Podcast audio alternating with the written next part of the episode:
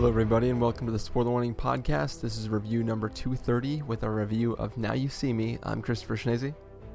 I'm Carson Patrick. And if you're joining us for the first time, the Spoiler Warning Podcast is a weekly film review program. Each week on the show, Carson, Patrick, and I are going to dive in, debate, discuss, and argue the latest film releases hitting the theaters near you. Um, each week, we're going to bring you a couple different uh, reviews if we can. Uh, this week, we had a review of After Earth, and then this review of Now You See Me. How you doing tonight, Carson? Pretty well. I uh, I went and saw the movie Epic today. Ah, was it uh, as epic as you didn't believe that it would be? no, um, I. It no, it was not epic. It was uh, not as bad as I thought it was going to be, though. Um, I think the trailers are kind of uh, misjudging it, but uh, I mean, it's squarely for kids, but uh, I wasn't as offended as I thought I would be. Yeah, it was I, not a serious offender. I, I saw it also uh, last week. Um, I, I, did end up seeing it then, and uh, yeah, I thought it was like it was just a proficient kids movie. Like it, it didn't. It it was enough. There was enough different from like Ferngully and Avatar and like all, yeah. all those type of films um, to feel like its own um, thing, and uh, I mean, obviously, you know, I'm a huge fan of Christoph Waltz, so even if it's just his voice, it's entertaining. it's entertaining enough to keep me engaged. Um, he was a pretty good villain. Yeah, like he he he did well, and I thought you know the the voice acting was pretty good. Uh, aside from some of the like, just you know, noticeable voices were a little bit distracting. Like, as much as I love Aziz Ansari and Chris O'Dowd, like they, their slug characters were clearly there for the the little ones. Yeah, yeah. But yeah, you know, it, it, it was cute and it was funny. I, I, I had a decent time with it. So, I mean, uh, there are worse ways. Uh, like from that trailer, though, I really thought it was going to be just uh, a torture to sit through almost because I, I mean. I, I like the first Ice Age, but I didn't like any of the sequels. And Rio, I just thought was uh, just intolerable almost. And uh, so I was expecting something on the level of that because it's the same studio, yeah, animation studio, obviously. Um, so I was surprised that it was actually uh, a lot better than any of those movies. Like it was, a, it was almost like they were trying to step it up and say like, "Hey, we're gonna make a movie that's you know for kids and adults instead of just for kids." Yeah, I, I think for me, what what kind of not really elevated it, but what what I really loved about it was just the art design of like the little armor of the Leaf Men and just like all the like every, visually I thought it was a really interesting film. Um, outside of that, it was kind of just a decent film, and on the downside, I re- like I really hate Beyonce. Like I'm I'm I'm sick of her being portrayed as this like elegant, regal, like ethereal. Um, like they treat her like she's Galadriel, you know, and it's like she's not. Yeah. Like she's just like I just don't buy her in that role ever, and I don't know why she she's cast to be that person. Like obviously they're just using because like everybody knows Beyonce, so like that'll be cool. But like I just don't buy her as that like super elegant, regal, mysterious queen of the forest type role. I don't know. Yeah, I mean that th- those are some of the voice casting that was you know there for the like I don't know why they do that in these kids movies. They hire like pop singers to voice, you know, certain roles. I guess because they think kids will notice. Like I, I don't know. Like I feel like if you're a little kid, and even if you're aware of Beyonce, like I I don't think you would know like her voice. Uh, maybe I don't know. Uh, I, I just think it's kind of I just it's kind of dumb to be like, well, we hired this person because you know they're a hit with the tweens or something. It's like they're not gonna know. Like they're not paying attention in the trailer when it's like Steven Tyler or whatever, you know, yeah, when they're listing off all the names. Like I, I don't think they really care like who is voicing, you know, at all. You're a little kid, you don't even know. Yeah. Yeah, I, I don't know, but yeah, I mean, the animation is probably the best thing the movie's got going for it. Yep, you might say that animation was magical. Oh. Oh, attempted segue to our film about magic. Uh, so Good one. This is the first time that we've had like I shouldn't say the first time. This is like earlier this year we reviewed Burt Wonderstone, and now we have like a a non comedic uh, film that uh, is centered in a world where all the characters are being are involved in magic in some way. Um, You know what was funny? On IMDb trivia, it said that Olivia Wilde was offered a role in this film, what I can only presume would be Isla Fisher's role. yeah, I would. I And would. she turned it she turned it down. She she was in the wrong magician movie. Yeah, clearly. Uh, uh, either that or they were going to let her try out a new accent and give her the Interpol role. exactly. But then she turned that down and was like, I'm gonna do Rush instead. She's- working with Ron she's all- Howard. she's all the French accent was just a little too difficult for me. I'm gonna gonna, go I'm for a British British, instead. bastardized British accent. um, but you know, I'm glad that if, if she was gonna get the Interpol role, I'm glad it was gone because then we we got to have Shoshana from Yeah, Inglourious much rather- I like Olivia Wilde, much rather have an actual French person Yes. in the role.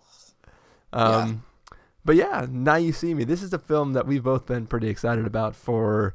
I don't know. Did the, the trailer came out like last year, right? Yeah, it came out like a year ago. Um, this is one Well, of the movie was originally supposed to come out, I think, in like March or something And is there earlier this year. Did they just push it back to find a better slot to stick it in theaters, or was there like problems with it? Or do you know anything about the story of? Maybe they didn't want to compete with Burt Wonderstone. No, I don't think so. I think they pushed it back because it got uh, good test scores or something. They, I guess, they figured, hey, that we could maybe open this as a summer movie. It passed its SATs, so they're like, we're, it good, it got good test screening scores, so they were like, oh yeah, yeah. I don't know. Like, I think that's probably why they they did it. Gotcha. I know the theater that I saw it at, which uh, was not my first choice of theater to see it at, but I was going to. I met my family there and watched it with them. Um, but like they put it in like the smallest theater in that theater, and it could have just been because it was the first showing of the day. But I was like, really? Hmm. Like, I know that not a whole lot of people have been talking about this film, but I clearly, mean, it made the- more money than After Earth. Yeah, the box office numbers prove that at least people wanted to see it, but it just seemed weird that they shoved it in like a tiny ass little theater. Maybe it was only because of the first show. Yeah, maybe. Either way, I mean, as as I talked about during our Burt Wonderstone review, I'm a big fan of magic. Um, so I was very excited to see this film. Uh, you were excited to see it too. You seemed before you- seemed like not as into magic as I was growing up, but uh, I mean, not as a kid. Yeah, I mean, I like magic. I just wasn't. I didn't have like a kid or anything as a kid. I did watch like all those David Blaine street magician specials as a kid, though. so you really I was like identified with Jim Carrey and uh, not not mind rape or whatever with Jim Carrey, brain rapist or whatever it was.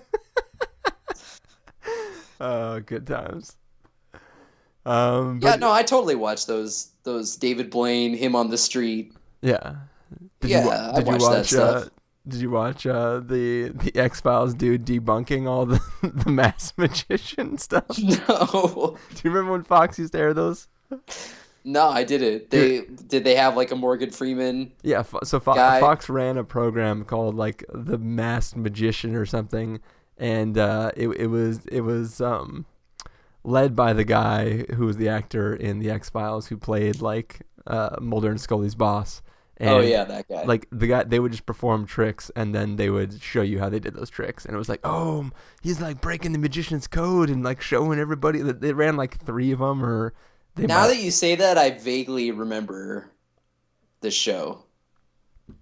it was it was uh But yeah, yeah it no, was, I didn't see it. it was funny like the the theatrics of it just like him and his mask trying to be like you can't see his identity because all magicians would hate him or yeah hate you if they knew like he was doing all this stuff I mean, I have seen Siegfried and Roy. well, I saw them before the accident before the accident. Yeah. I want to say I saw David Copperfield too. I saw another magician. I don't know if it was David Copperfield, but it was Yeah. somebody else in Vegas. i've seen david copperfield twice lance burton once Lance Burton, Um, that's who it was. penn and teller obviously uh, are awesome um, but uh, yeah good times well uh, what do you say we look at the trailer for now you see me and then get into this review Come in close. Because the more you think you see, easier it'll be to fool you. Ladies and gentlemen, For our final trick. we are going to rob a bank. On the count of three, you will be teleported through space and time to your bank in Paris. One, two, three. Everyone in this room was a victim of hard times. Some of you lost your homes, your cars, and so tonight, We're gonna return some of that money back to you. Thank you, everyone. We are the Four Horsemen, Horsemen. and Good good night.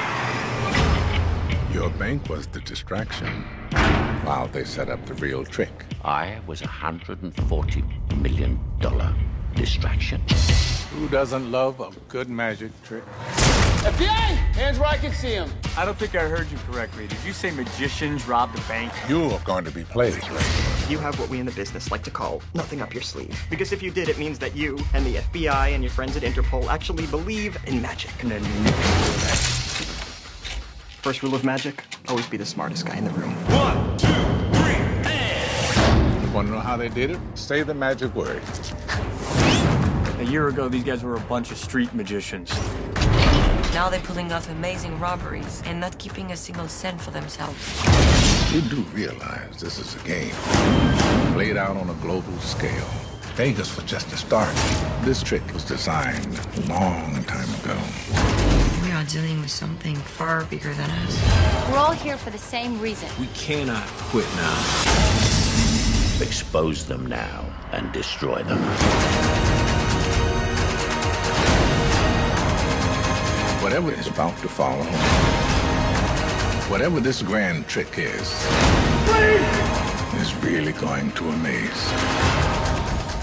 Look closely, because the closer you think you are, the less you'll actually see.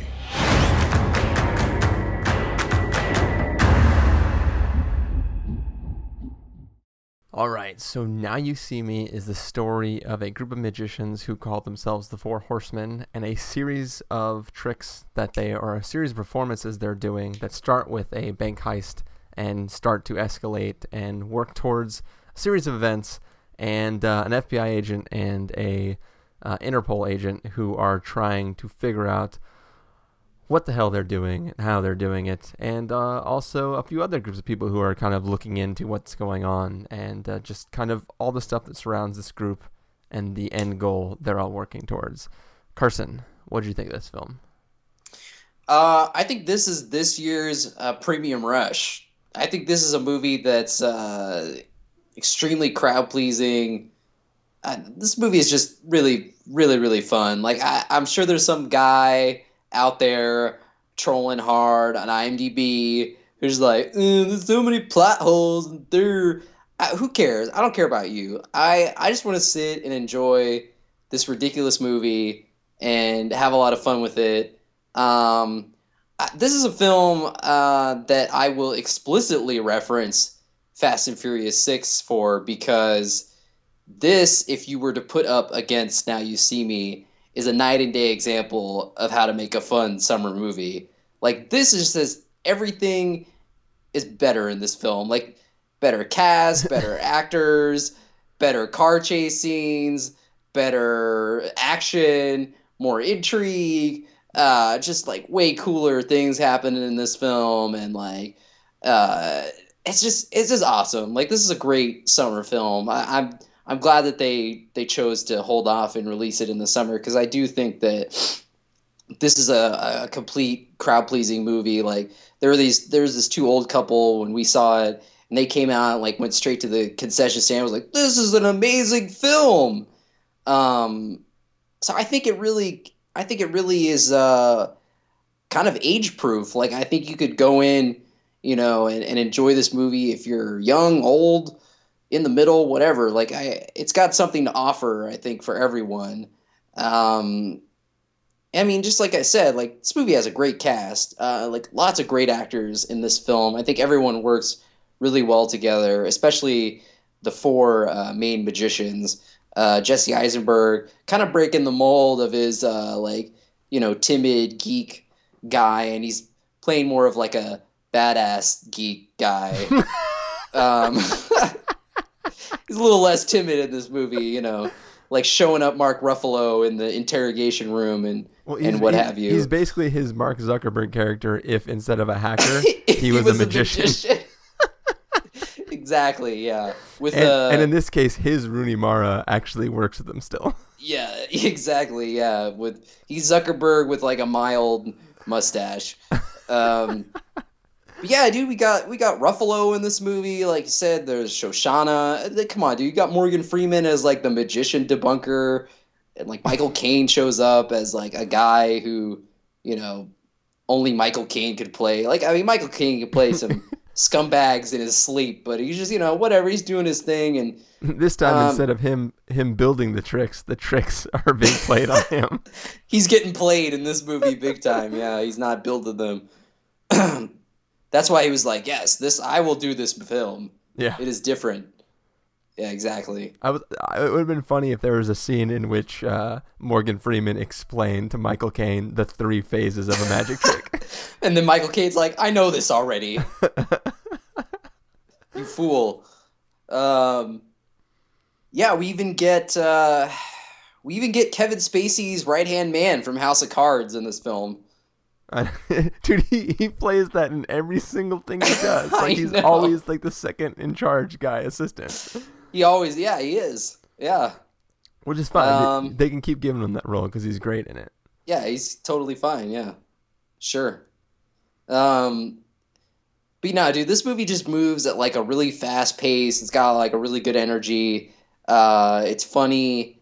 It's uh, I was I was you know invested in it. I was like, how are they gonna pull these tricks off? And what is the big plan that you know is that they're trying to? Who are they doing this for? And everything and uh yeah, like I said, there's probably a lot of plot holes in this movie. I don't care um, because it uh, successfully, I think, allows you to sidestep that just for the fact that it goes very quickly. It is a lot of fun. The actors sell it.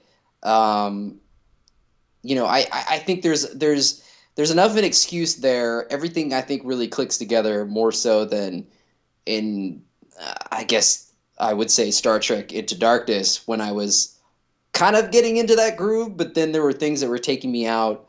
Um, but I think this one successfully uh, gets around that and just allows you to sit back and have a lot of fun with uh, these magicians just doing their thing. And I mean, it's just it's just a cool concept. Like I, you can tell that they put some thought, some definite thought into this story of like, yeah, like what's gonna be the overall trick and everything. And it's not something that I was like a slapdash they just threw together, um, which I think is cool. Like I, I, I don't, you know, we should appreciate some of these movies. You know, even if they're not perfect, like at least they tried, man. They're they were going for something different, and uh, and, and you know that's why I mean I I compared it to Premium Rush only because I felt like those movies both like moved really fast and were crowd pleasing and had good actors in it and that were selling the material and everything. Um, obviously, I think this movie will be a lot more popular. But uh, I, yeah, that's it. Reminded me of that. So Yeah, I I, think this film. Um, I mean, obviously, I loved it. Also, um, it, it, it, kind of turned out a little different than I expected, but just based on off the trailers. Um, it, it- but it's it's a film that clearly, unlike what I was saying about uh, After Earth, where it felt like the people writing the sci-fi elements of the of the film knows absolutely zero about anything sci-fi related, and they're just kind of like, yeah, that sounds like sci-fi stuff. This film doesn't have the problem of like, oh, that sounds like magic-y kind of talk. Like it feels like the writers understand uh, the concept of of how illusions work, and everything feels like these pieces of this puzzle that actually fit together and work. And that you know there there might be plot holes in them um in in stuff that's happening, but I think it like I think for the most part, if you go through it, it all it all pretty much works. Like it feels it feels very cohesive, and unlike films where um uh, you know, like in, in moments like say in Fast Five, where some some switcheroo happens at different points in that film, and you really are only privy to that switcheroo even being a possibility after the fact once other characters learn about it. In this film, like you can follow the train of things happening and you can watch and be like, okay, this is the moment. Like you can see the trick as it's happening and really what it's about is you understanding how these tricks are building and figuring out where they're ultimately leading to.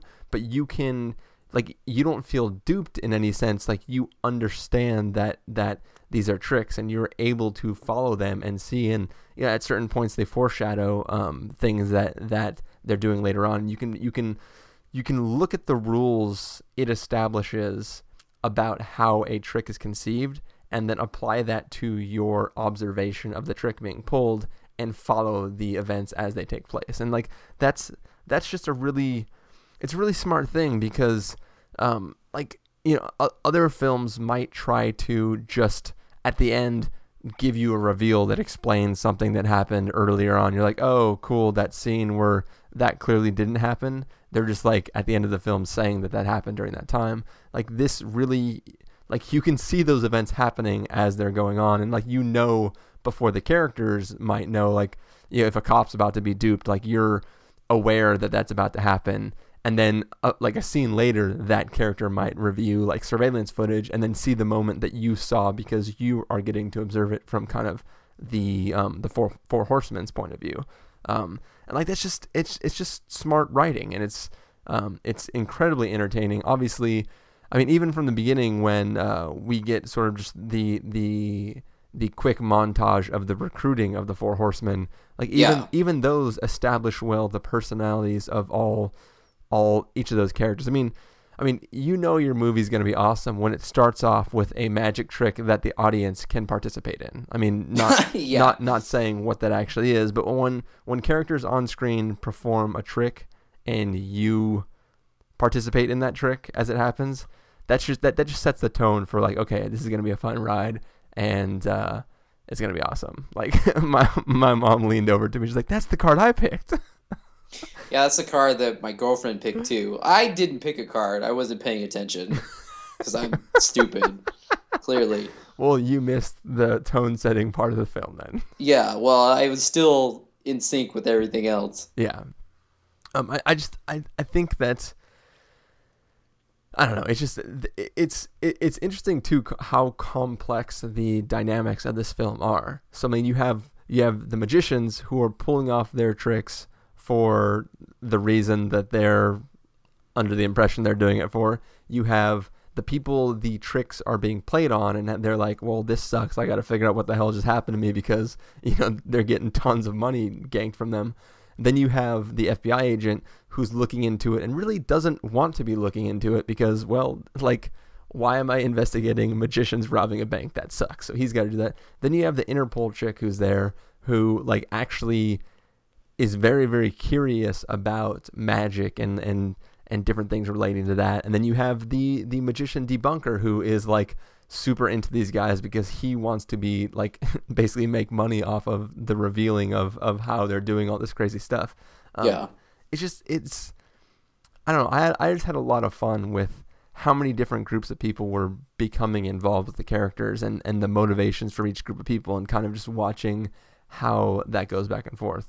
Uh, plus, it had the, the added hilarity of like the the scene where Morgan Freeman is actually recording his debunking show and he's like doing his little monologue. That was like exactly like watching an episode of um uh, through the wormhole with Morgan Freeman. Like it was the same like tone and, and delivery of the of the like little mini monologues that he has before each segment on that show. And I was like, dude, it's hilarious. Like he he totally would be this guy in real life if Oh yeah. if he had the chance to. Yeah, that's his uh in a past life, that's what he did. Yeah, uh, it's just I, I had an incredible time with this film, and uh, it, it was definitely right up my alley. Like it's it's in my wheelhouse.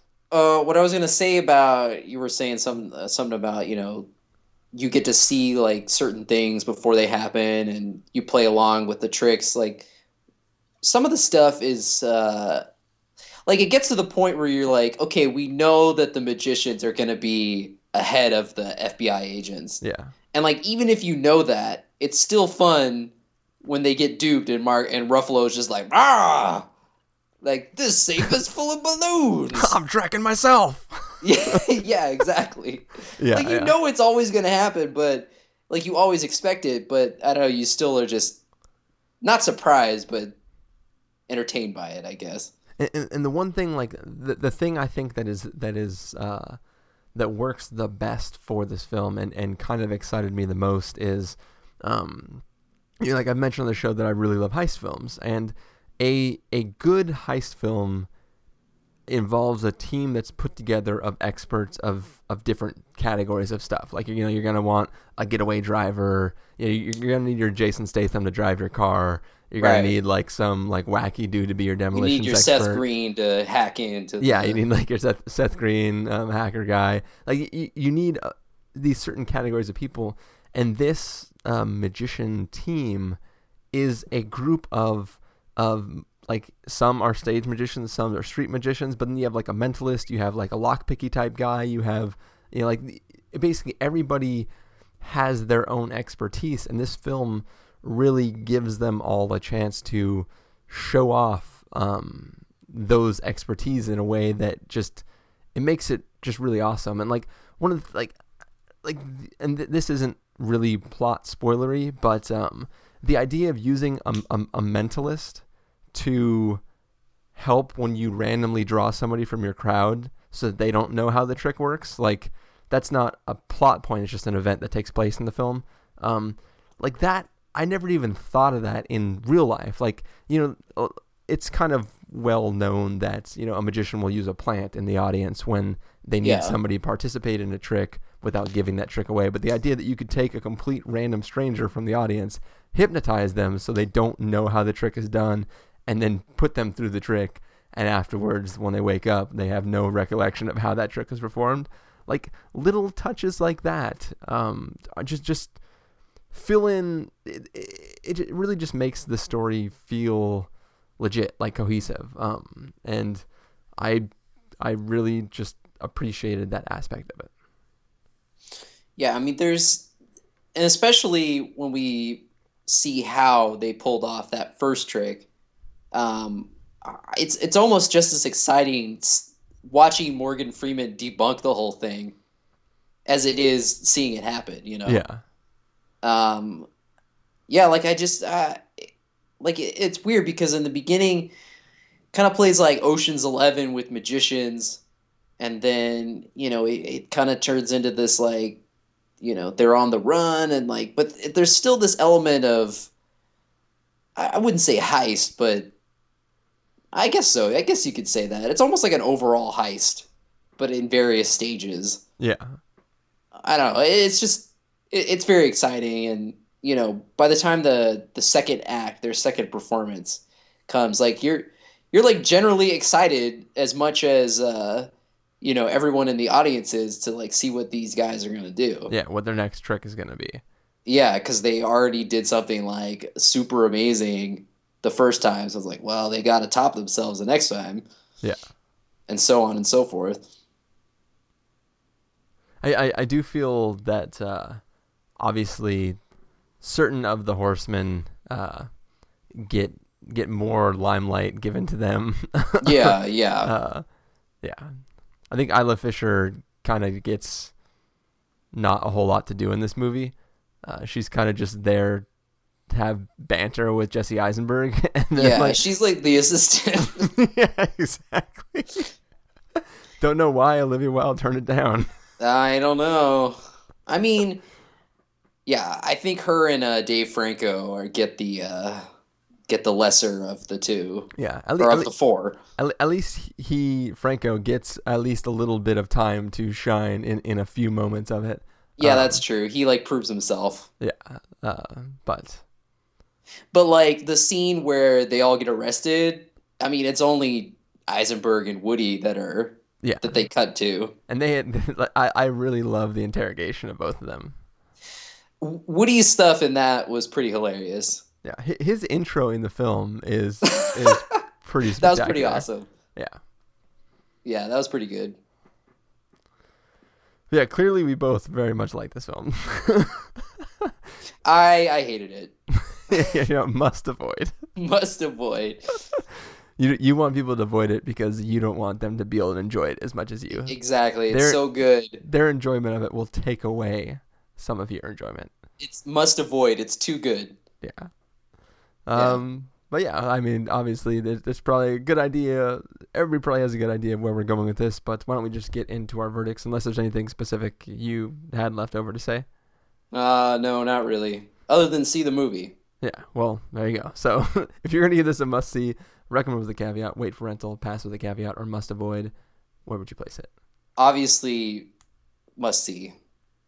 I was gonna make another joke and say like recommend the caveat being must see.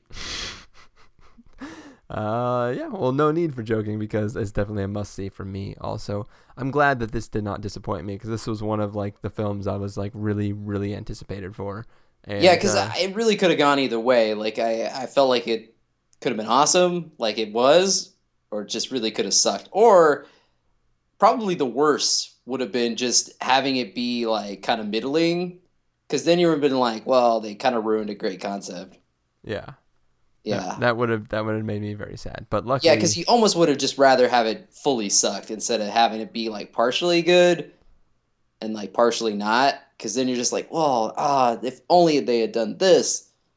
But yeah, unfortunately, it didn't go that way. Yeah. So there you have it. Two must sees from us. We agree, and uh, we both give it very high marks. So that is a good change for recent reviews. A lot better than Burt Wonderstone. yeah, for sure. Yes, Um, not as good as the Prestige though. Uh, not many things are as good as the Prestige. But I mean, like that, they're almost kind of on like the Prestige is like you want to get a magician movie that's you know super dramatic. This is like if you wanted to sit back and just have a fun time, kind of deal. Well, I think in some ways this wants to delve into territories um, that it could share with the Prestige, but the Prestige is just a a a more inspired uh, tale as a whole. But um, I think that there definitely the universe in which this film takes place in could potentially reach Prestige um, territory, uh, but we're only looking at a subset of the universe for the context of this film. Like the four horsemen get together and perform these tricks during the course of this film, but there is there is a sense that um, everything expands afterward and before um, Yeah. the part of the film that we're watching. So I think that um, it's it's definitely they established a lot in the film um, that that I think could like be quality. Like I would love to see more from this universe. Yeah. Now you see me again. now you really do see me. now you really see me. Um, so yeah, there you go. That's going to be the end of this review then for this week. Uh, Carson, if people want to find you, where can they do that? Uh, you can go to practicalcandy.wordpress.com. People can find me over at ChristopherInRealLife.com or Twitter.com slash ChristopherIRL. You can find the podcast over at SpoilerWarning.com where you can get all the back episodes of the show, including our review of After Earth. Uh, you can follow us on Twitter to figure out when these episodes go live at Twitter.com slash SpoilerWarning or like us on Facebook at Facebook.com slash The Spoilerwarning. If you want to get a hold of us directly, you can send an email to fans at thespoilerwarning.com or call and leave us a voicemail at 760-575-4TSW. That's 760-575-4879. Music for this episode will come from the soundtrack to Now You See Me. So hopefully now you are hearing that. And uh, thank you guys for listening. Thank you for joining me, Carson. Yes. And uh, we will see you guys next week. Later.